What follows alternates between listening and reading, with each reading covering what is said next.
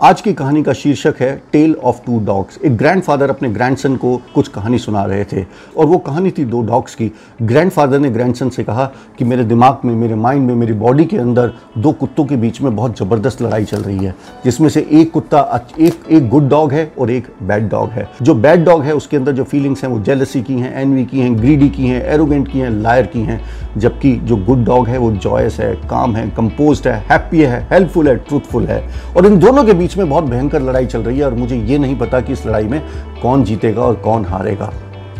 तो ग्रैंडसन की curiosity level बहुत हाई हुई, उसने थोड़ी देर तो वेट किया, फिर उसने अपने ग्रैंडफादर से पूछा, दद्दू, कौन जीता? दद्दू, कौन जीता? ग्रैंडफादर ने ग्रैंडसन की कानों में धीरे से कहा, यही इन्हीं डॉग्स के बीच में लड़ाई तुम्हारे बीच में भी चल रही है, तुम्हारे दिमाग में भी चल रही है, हर एक स्टूडेंट के दिमाग में चल रही है, हर एक आदमी के दिमाग में चल रही है। ग्रैंडसन को पूरी बात तो समझ में नहीं आई। थोड़ी देर वेट करने के बाद उसने फिर से ग्रैंडफादर से पूछा, दद्दू, उन दोनों डॉग्स में से गुड डॉग जीता या बैड डॉग जीता? तो दद्दू थोड़ी देर तो ग्रैंडफादर ने थोड़ी देर तो वेट किया कुछ सेकंड के लिए और फिर उन्होंने जवाब दिया the one you feed more the one you feed more माने वही डॉग जिसके बारे में आप ज़्यादा सोचेंगे वही डॉग जिस तरीके की फीलिंग आप अपने मन में अपने दिमाग में अपने माइंड में ज़्यादा सोचेंगे ज़्यादा लेके आएँगे वही डॉग जीतेगा। तो इसको अगर हम अपनी तैयारी से कोरिलेट करें जब भी आप किसी भी कॉम्पिटिटिव एग्जामिनेशन की तैयारी करते हैं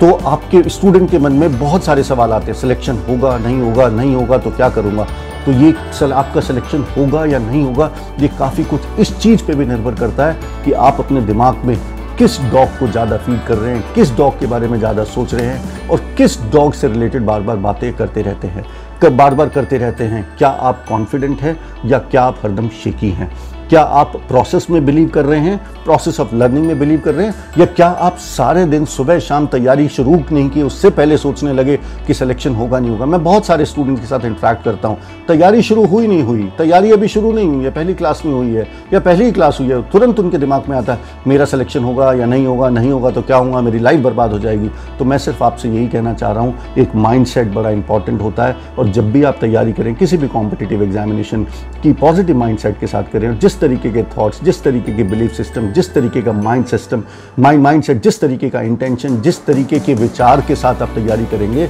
निश्चित तौर पे आपको उसी की प्रपोर्शन में सफलता मिलेगी। तो हरदम पॉजिटिव सोचिए और पूरी ताकत, पूरी शिद्दत से तैयारी कीजिए, पूरी जो कहते हैं ना, जान लगा दीजिए और ध्यान रखिए, सोच हार और जीत आपकी सोच पर निर्भर करती है। तो आज के लिए बस इतना ही मिलते हैं फिर अगली कहानी में and last but not the least I would like to tell you about my books topper study hack which is useful for students who are preparing for board JEE and NEET and success blueprint for competitive examination which is useful for students preparing for banking SSC railway and defense both these books are based upon the success story of hundreds of toppers whom I have interviewed and interacted in the last 15 years इन दोनों ही किताबों के अंदर हज़ारों ऐसी कहानियाँ, हज़ारों ऐसे किस्से छुपे हुए हैं जो कि आपको ऐसी टिप्स एंड टेक्निक्स दे सकते हैं जिससे आपकी प्रिपरेशन एक नए मुकाम या नए लेवल पर पहुँच सकती है। इसमें हम बात करते हैं कि टॉपर किस तरीके से प्लानिंग करते हैं, किस तरीके से गोल सेटिंग करते हैं, कॉन्सेंट्रेशन को कैसे बढ़ा सकते हैं, डिस्ट्रैक्शंस को कैसे कम कर सकते हैं, फोकस को कैसे बिल्ड कर सकते हैं,